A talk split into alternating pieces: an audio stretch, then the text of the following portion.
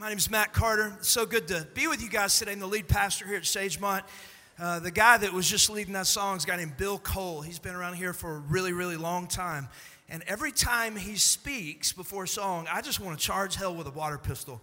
And um, I'm thinking about making him preach. What do y'all think? I think he might do a good job. I think he's got a gift. He doesn't know it yet. Um, my name is Matt Carter. I have a wonderful plan for his life. All right. I want you to turn in your Bibles to the book of Second Timothy, chapter 4, verse 6. 2 Timothy 4 6. If you don't have a Bible, that's okay. We're going to have the scriptures behind me on the screen. We're starting a new series today we're calling Generations, but I want to share a quote with you before we jump into what the series is about. First heard this quote from a guy named John Piper. He was a pastor in Minnesota for a long time. And first time I heard this quote was in his book, Don't Waste Your Life. And he talked about how this quote was on a plaque that his mom put on the door above their kitchen door, and he saw it every day walking out the door of his house. And here's the quote He said, Only one life will soon be passed, and only what's done for Christ will last. Only one life will soon be passed, and only what's done for Christ will last. That is a bold statement. It's a statement that not all of us in the room believe or agree with, but at the end of the series, my prayer for you, my prayer for myself is that would not just be a quote or a statement, but it would be one of the primary things that defines and directs your life. Everybody, look at me real quick. Because if God is real, and I'm convinced that He is, and if Christ is who He says He is, and I'm convinced that He is, then, then at that statement, only what's done for Christ will last is not one of the primary things that is directing and informing your life, then you run the risk of completely wasting the one life that you have been given. And before I preach any further, I want to go back in time for almost a couple years now to the very first sermon I ever preached at this church. For those of you that are here, don't shout it out, but you remember what I preached on. Preached on being a church of lion chasers. and to explain that, what I did is I compared and contrasted two men. One was King David, and the other was the captain of his bodyguard. It's a man named Benaiah. Now, what's interesting about David and Benaiah is that both of those men began their lives courageous and being powerfully used by God. But how those men finished their lives were radically different. And what was the primary determining factor in how those men finished their lives really did come down to one choice. And here was the choice the choice was to, as they came to the end of their lives, to sit back and relax and to be content with all their past victories and past successes, or to raise their hand and say, God, no matter what you've done through me and my past, would you use me to continue to fight your battles? but Benaiah chose the harder path. Scripture says he walked into a pit with a lion on a snowy day. And I don't have time to tell you that story, but it's a cool one, and he killed the lion. David chose the easy and the comfortable path. It says the uh, in the scripture that at a time when kings are supposed to be leading their men to battle, David instead laid up on the couch. Laid back, relaxed. He literally got on the couch when his men were at battle. And that one decision by both of those men radically changed the course of their life. King David just finished okay. King David, man after God's own heart, he just finished average, finished kind of lukewarm. Benaiah finished really well, being powerfully used by God until his final days. And the reality is that all of us here are faced with that exact same choice. With your one life that you've been given, are you going to be a couch sitter? Are you going to be a lion chaser? And that's what this series is all about. We're doing a series, starting a series today, You're going to go three weeks that we're calling Generations. Sagemont is one of those rare churches that is a multi generational church. We have hundreds of folks from the older generation that have been faithfully walking with God for a long time. And then at the same time, we're growing like crazy with younger genera- uh, generation of people that are just beginning their race. And so for the older generation that are here, I want to speak to you. you have a choice. And the choice is to look around at this amazing land and this amazing building that you built and to um, look at all the ways, as, as Brother Bill was talking about, that we look at all the ways that God has so powerfully moved in our church in the past, and like King, King David, to just sit back, relax, and face your remaining years on cruise control. Or, as you begin the final stretch of your race, you can turn your eyes to the Lord and ask a bold and courageous question God, would you help me to finish this race well? And God, would you do more for your glory in the coming days and in my final years than you did in the previous days, in the previous years? And God, would you use me to do it? It's a bold question, but that's your choice. For the younger generation, you also have a choice. You see, for you, your choice is not really yet are you going to finish well because you're not really at the end of the race. All younger generation, I want you to look at me, don't miss this. The question and the choice, rather, that you face is are you going to waste your life on the way to the finish line? That's your choice. In other words, are you going to be like the overwhelming majority of people in this world that waste the best years of their life pursuing all the stuff that the world says is so important, but in light of eternity, means absolutely nothing. Or will you spend the best years of your life pursuing the one thing that has eternal significance and actually has the power to outlive you? And that is the glory of God, His mission, Jesus Christ, and His glory and His kingdom. Whether you're older or whether you're younger, or whether you believe it or not, that statement that I said at the beginning of this message is hauntingly true and accurate. Only one life will soon be past, and only what's done for Christ will last. So, with the rest of my time today, here's what I want us to do. I want us to go ahead and turn quickly. 2 Timothy chapter 4. We're going to look at two quick verses today, and I'm going to be done. And those two verses, maybe more than any other place in the scripture, show us what a strong, finishing, non wasted life looks like. So the Apostle Paul was writing to a young pastor named Timothy. And in those two verses, Paul was describing the end of his life. And it was really convicting what he says because he's describing for us what the end of the Christian life ought to look like. He's not just talking to pastors here, I think he's talking to all of us, giving us a picture of what we should emulate as we run our race and turn the final lap of our race. And so let's look at it together 2 Timothy 4 6. He's writing to a young pastor, Timothy. He says, For I am already being poured out as a drink offering, and the time of my departure has come. Now look at that statement there. He says, The time of my departure has come. It's important to understand he's not talking about leaving a location. He's not talking about leaving the place that he is. He's talking about leaving the world. Paul's describing the end of his life. And I want you to watch how Paul describes how he is ending his life and his ministry. Makes an interesting statement in verse 6 again. He says, For I am already being poured out as a drink offering.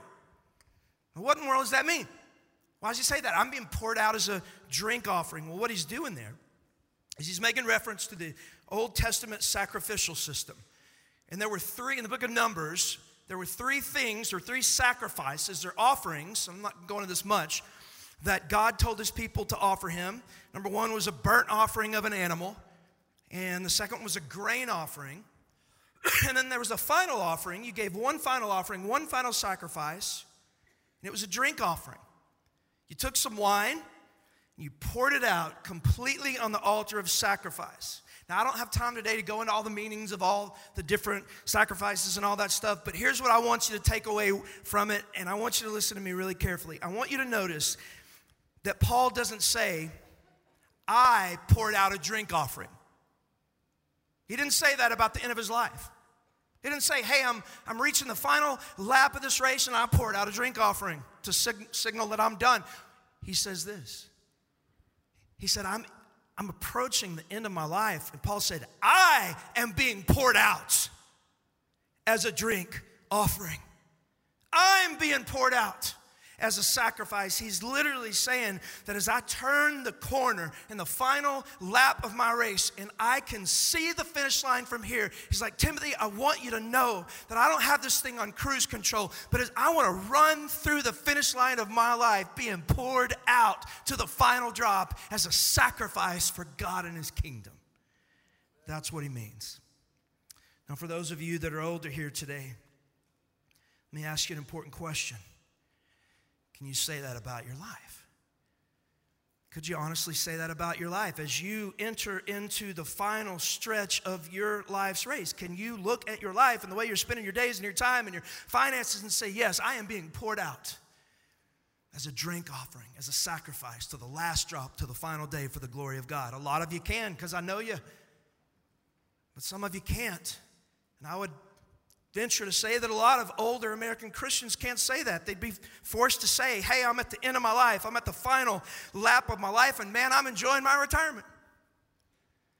I'm at the final stage of my life. I, am at the end of my life. I'm running the final laps of my race, and I have, I have carved out some me time to take a break and focus on what I want to do. But the Apostle Paul said, That's not how I'm going out. That's not how I'm going out. At the end of his life, Paul wasn't concerned about comfort. He wasn't concerned about ease. He wasn't concerned about safety. He wasn't concerned about me time. At the end of his life, Paul had one concern. There was one driving force in his life, and it was that with whatever time he had left, he wanted to make sure that he was being poured out to the last drop as a sacrifice for Almighty God. That verse reminds me of a a sermon I heard years ago that was really convicting to me. If you've been in church for a while, you know you hear sermons, you know, a lot, almost every Sunday, and um, and there are times, hopefully every Sunday you get something from the sermon, but every once in a while you hear a sermon that doesn't just impact you on that Sunday, but it impacts the rest of your life. This was one of those sermons for me. It's the year 2000, which seems like an eternity ago for those of you that were alive. And I was at this event called One Day. There was a passion uh, event. Louis Giglio uh, was leading that. There were 40,000 people from my generation there at one day. And the guy that was preaching was named John Piper, the one with the quote that I just told you about. And um, he began to preach. And he began telling the story about two women. First one was named Ruby. I believe it was Ruby um, Eliason and Laura Edwards.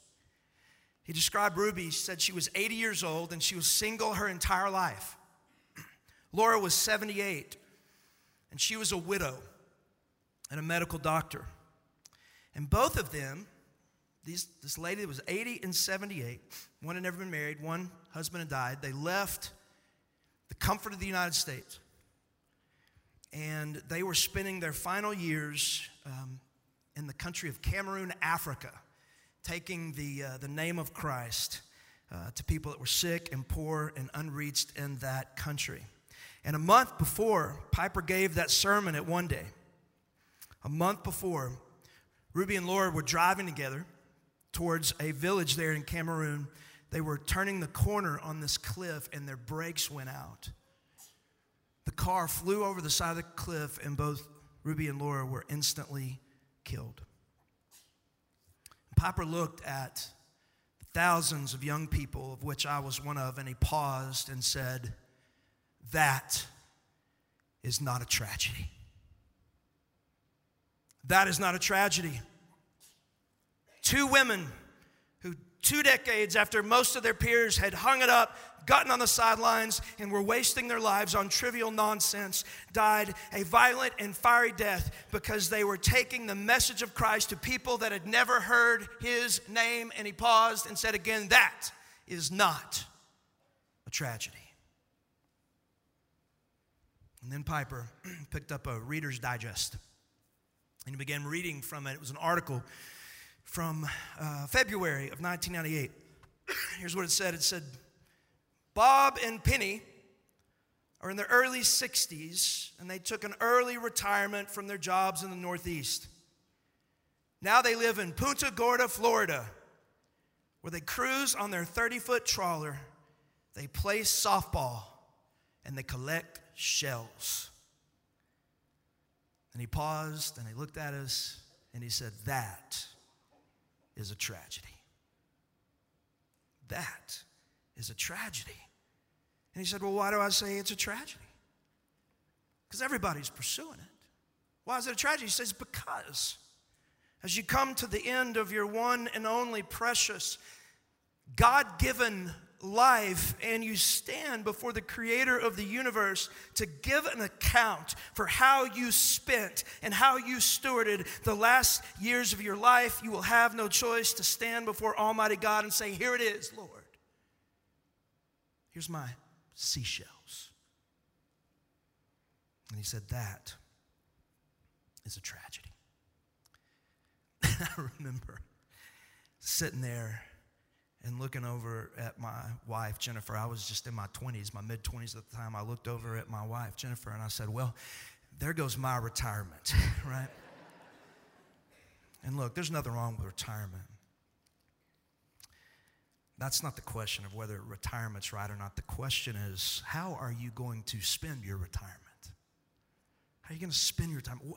What are you going to do during that season? And I made a decision right then and there in that, in that place that I was going to spend the rest of my days up to my final days, not like Bob and Penny from Punta Gorda, but I wanted to spend my final days like Ruby, or, uh, Ruby and Laura in Cameroon and like Paul in a Roman prison so that when I stand before Almighty God at the end of my day, I can say, Lord, I poured myself out. The final drop for the only thing that matters you, your kingdom, your glory. And let me ask you a question what about you?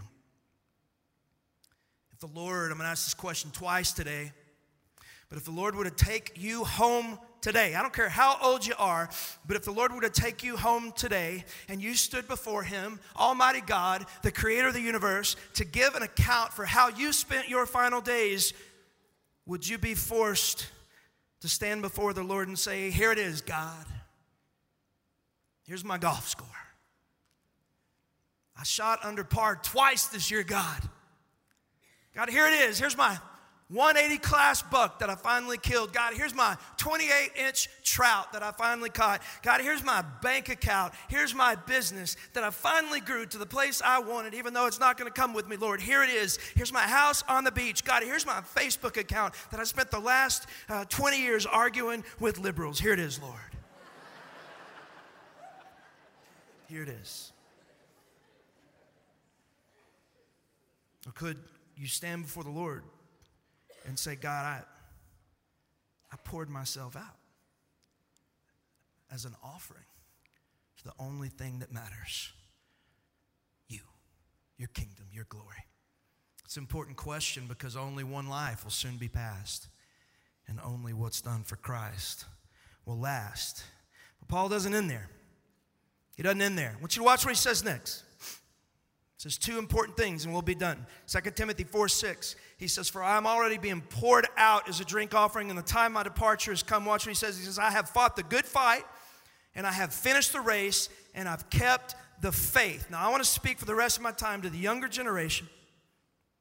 The younger generation, those of you that are teenagers, in your 20s, 30s, 40s, early 50s, you still have a lot of life, hopefully, left. And there's two things Paul says here that is really critical for you to think about as you run your race. He says, I've fought the good fight and I've kept the faith. Now, I want to talk for a second about that second statement I have kept the faith. That's an interesting statement to me for the Apostle Paul to say. Y'all with me? I've kept the faith. I mean, this is the Apostle Paul for crying out loud. Why did he make that statement? This is the guy that Jesus appeared to, knocked him off his horse, blinded him, audibly called him into ministry. This is the guy that wrote the majority of the New Testament. I could make a pretty strong argument. The Apostle Paul is a pretty strong Christian, amen? Why did he take the time to tell young Timothy, hey, Timothy, I kept the faith? I think the reason is because running through the finish line of your life with your faith in God completely intact is a lot easier said than it's done, and a lot of people don't do it. I could, I could stand up here literally for the rest of my time in the entire series, and I could tell you one story after another of people that began their lives, they began their stories as people that, from all outward appearances, look like they love God, that they serve God, that they worship God, but something happened in their life. They were all in until, it's a key word, until something happened and they walked away. As far as I know, they haven't come back. And real quickly, I want to tell you a story about a, a guy in the Old Testament. This is one of the most powerful and convicting stories, in my opinion, in the Old Testament. It's about King Uzziah. There's a guy who started really well. He did not finish well because there was an until in his life. King Uzziah, one of the most successful kings in Israel's history, he started reigning when he was 16 years old and had a long and prosperous reign. Don't turn there, just watch. Second Chronicles 26 3.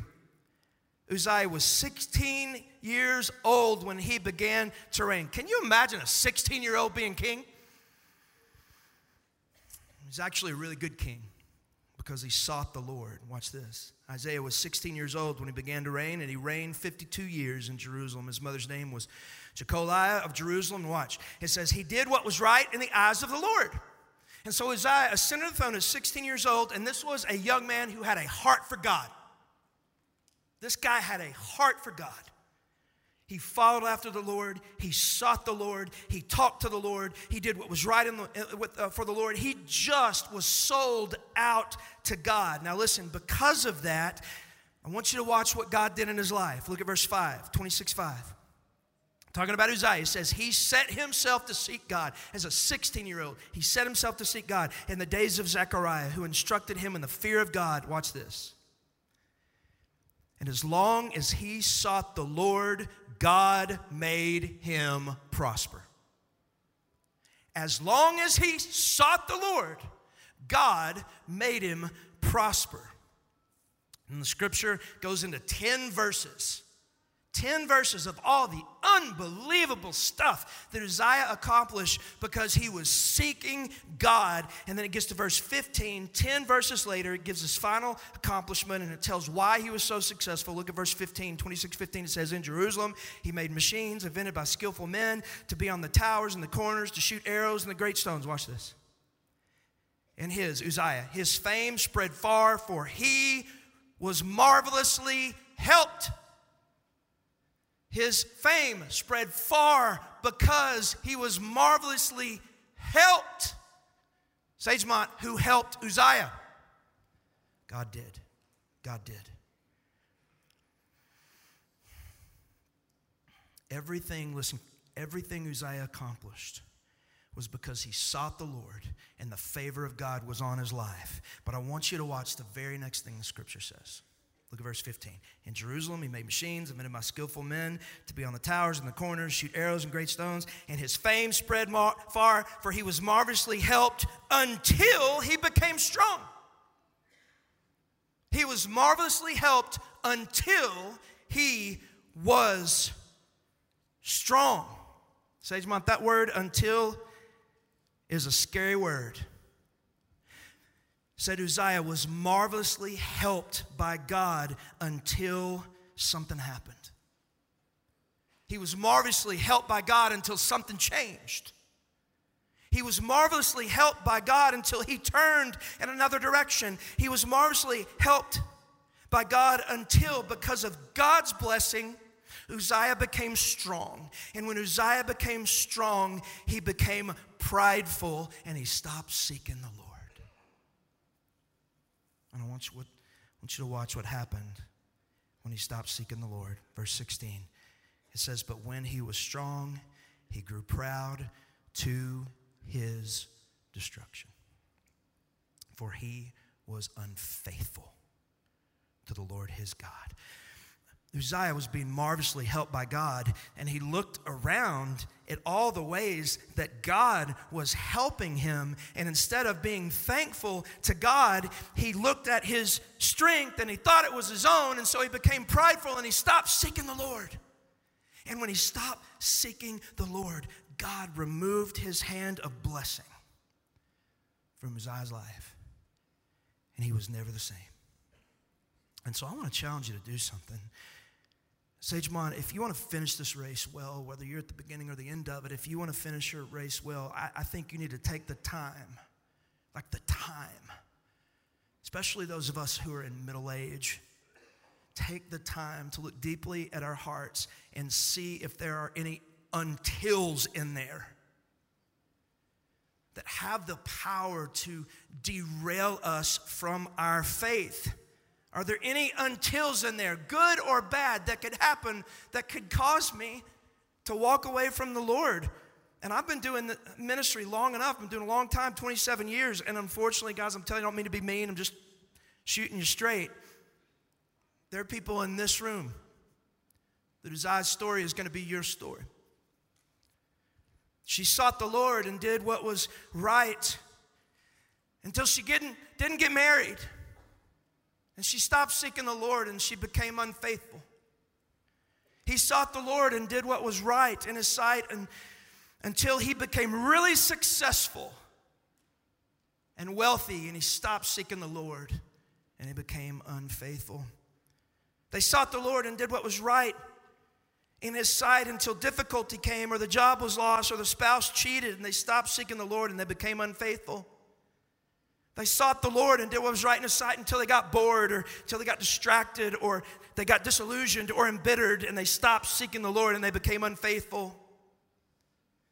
If you and I are going to be one of those rare people, those all too rare people that lay on our deathbed with a smile on our face and peace in our heart because we know beyond a shadow of a doubt that we have kept the faith. We got to dig down deep inside and see if there is anything at all, either good or bad, that could come into our life that, like Uzziah, could cause us to stop seeking God. And as best as you can, ask God to reveal that to you. And if He does, you just call that thing out and you lay it down at the foot of the cross. And as best as you can, you cry out to God and say, God, no matter what, no matter what. Help me to hold on to you. And God, if I ever let go, you hold on to me. Until we finish this race together. That's what Paul says. I've kept the faith. Faith. Last thing. One final thing Paul says when describing the end of his life, verse 7, 2 Timothy 4 7, he says, I have fought the good fight and I've finished the race. I've read that verse a thousand times. I've never paid attention to the word good before. It's interesting to me that he says, I fought the good fight. He very easily just could have said, I fought the fight. But he didn't. He said, I, I fought the good fight. Why does he say that? I want you to listen to me really carefully. Why, why does he say, not I fought the fight, but I fought the good fight? I want you to listen to this. When Paul says I fought the good fight, I don't think he's saying that he's done a good job of fighting. I think what he's saying is that he realizes he spent his life fighting for the right things. He's at the end of his life and he's looking back, and I think he's saying, Timothy, I want you to know that I have spent my life not fighting for stuff that, that doesn't matter, but I have spent my life fighting for the right things. I fought the good fight. And then in Philippians 3 8, don't turn there, I just want you to listen. He tells us exactly what the good fight is. In Philippians 3 8, this is so convicting. You've heard it before if you've been to church, but I want you to let it sink deeply in your heart. Philippians 3 8, he says, Indeed, I count everything as loss because of the surpassing worth, the surpassing value of knowing Jesus Christ, my Lord. He just said that knowing Jesus is the most important thing in his life. He says, for his sake, that's for his mission, that's for his kingdom. He says, I have suffered the loss of all things, and I didn't just lose them. He says, but I count them as rubbish, as garbage. Why? That I might gain Christ. That is so convicting. He says, I have suffered the loss of all things, and I don't even care because I got Jesus.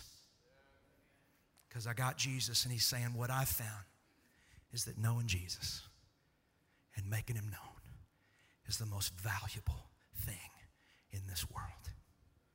The only, only way, guys, you can come to the end of your life and say, I fought the good fight, is if you spent your life fighting for the really only thing that at the end of the day eternally matters, and that is knowing Jesus Christ and making him known. And I fear that there are too many of us, far too many of us, that are spending the best years of our life fighting worthless fights.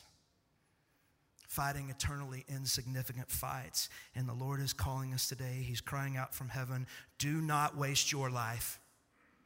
Get in the fight, but make sure you're fighting the right fight. Make sure you're fighting the good fight, which is knowing Jesus and making him known. I want to end today.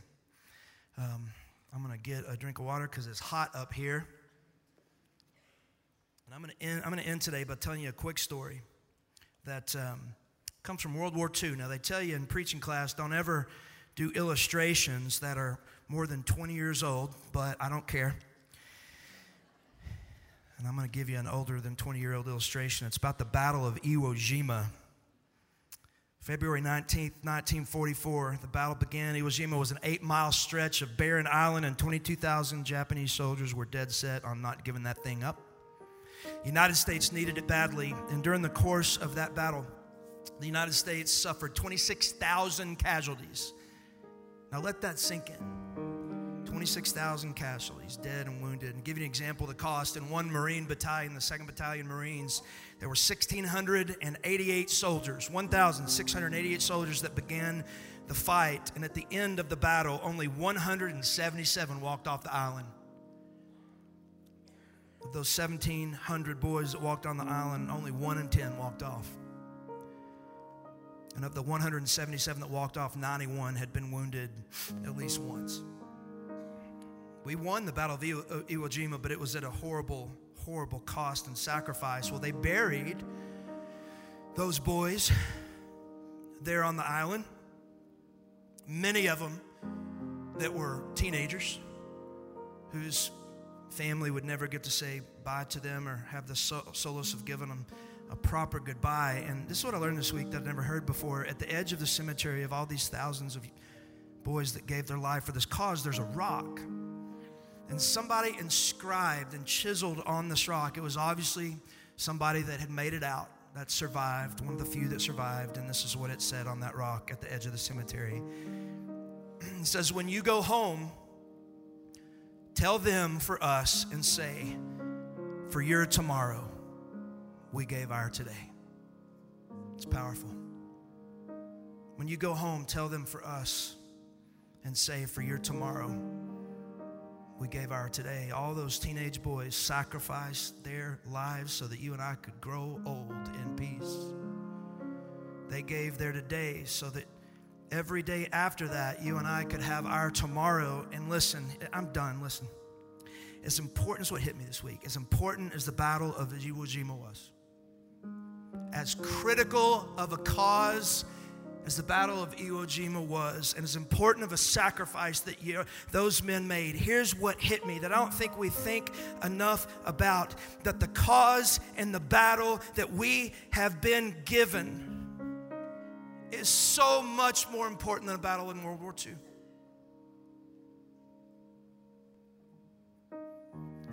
The cause and the battle that those men gave their lives for, which was crucial, guys, it pales in comparison to the cause that we've been given. Because they gave up their today so that all of us could have our tomorrows. But the question is are we willing to give up our today so that others could have their eternity? Ours is an eternal cause. We're not fighting for tomorrows. We're fighting for eternities. We're not fighting for a country or a king. We're fighting for the kingdom of God and the King of kings. There is no cause in the history of warfare that compares to the cause that we've been given in Christ Jesus. And so I want to live in such a way, and I am calling you to live in such a way. And God is calling you to live in such a way that someone can chisel on our gravestone when you go home, tell them to say, and say that for your eternity, they gave their today. Doesn't seem like much of a sacrifice, does it? For your eternity, gay they gave their today. What an amazing thing to be said about us that we didn't waste our lives, that we finished well, that we poured out our life to the last drop as a sacrifice to God that we fought the good fight and we kept the faith. Because only one life will soon be passed, and only what's done for Christ will last. Let's pray together.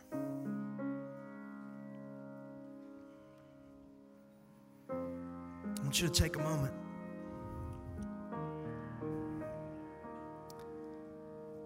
And I wonder today if you sense the Spirit, just Holy Spirit of God speaking to you. I wonder if you'd be willing to pray a prayer. It's a bold prayer. It's a courageous prayer. It's an uncertain prayer. But oh my goodness, it's a prayer that's worth it. When I surrendered to my calling to pour out my life, about 19, 20 years old, I was side of the road and I pulled over and I said, God, whatever you want me to do, wherever you want me to go, I'm yours. I had no idea what that would mean. All I knew is I was surrendering to a greater cause and a greater battle. God, wherever you want me to go, whatever you want me to do, I'm yours. Lord, can I just say that you're worth it? There's nothing in this world that I've ever given a second of my life to that compares to you. I echo the Apostle Paul.